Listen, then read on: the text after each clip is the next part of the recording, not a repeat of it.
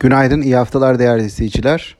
Borsa İstanbul'da yeni haftaya başlarken hafta sonu özellikle TL döviz aktifi bulunan ve diğer belirli koşulları sağlayan şirketlere ilişkin olarak kredi kullanımı, TL kredi kullanımına ilişkin getirilen düzenlemeler var. Piyasa bunların etkisini hem şirketler hem de bankacılık sektörü bazında fiyatlamaya çalışacak. Bu etkilerle başlayacağız. Geçtiğimiz haftanın verilerine baktığımızda borsanın yaklaşık %0.8 artıda kapattığını Bist 100 Endeks bazında. Buna karşılık demir çelik hisseleri ve banka hisselerinde %3 civarında satışlar olduğunu görmüş idik. Bir olumsuz ayrışma vardı bu iki sektörde.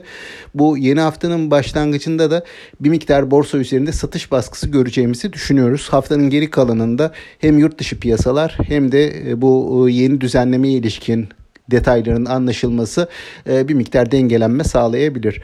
Tüm izleyicilere sağlıklı, bol ve bereketli kazançlı günler diliyorum. İyi bir hafta diliyorum. Yeniden görüşmek üzere.